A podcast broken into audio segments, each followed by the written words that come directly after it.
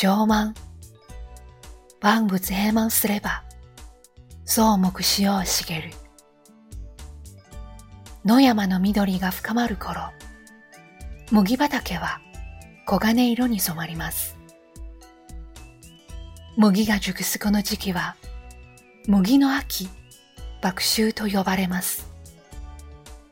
秋という言葉には、穀物が成熟するときという意味があり、食家ではあっても、麦の秋と表現しました。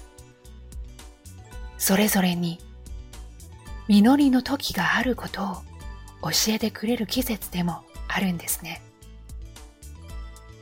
京都には6月1日に暮らしを夏向きに変える習わしがあります。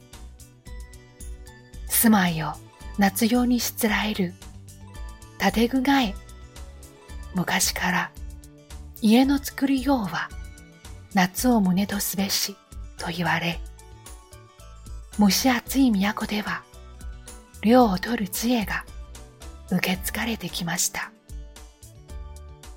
もう一手間、一工夫、その心が自然と寄り添う暮らしの基本なのかもしれません。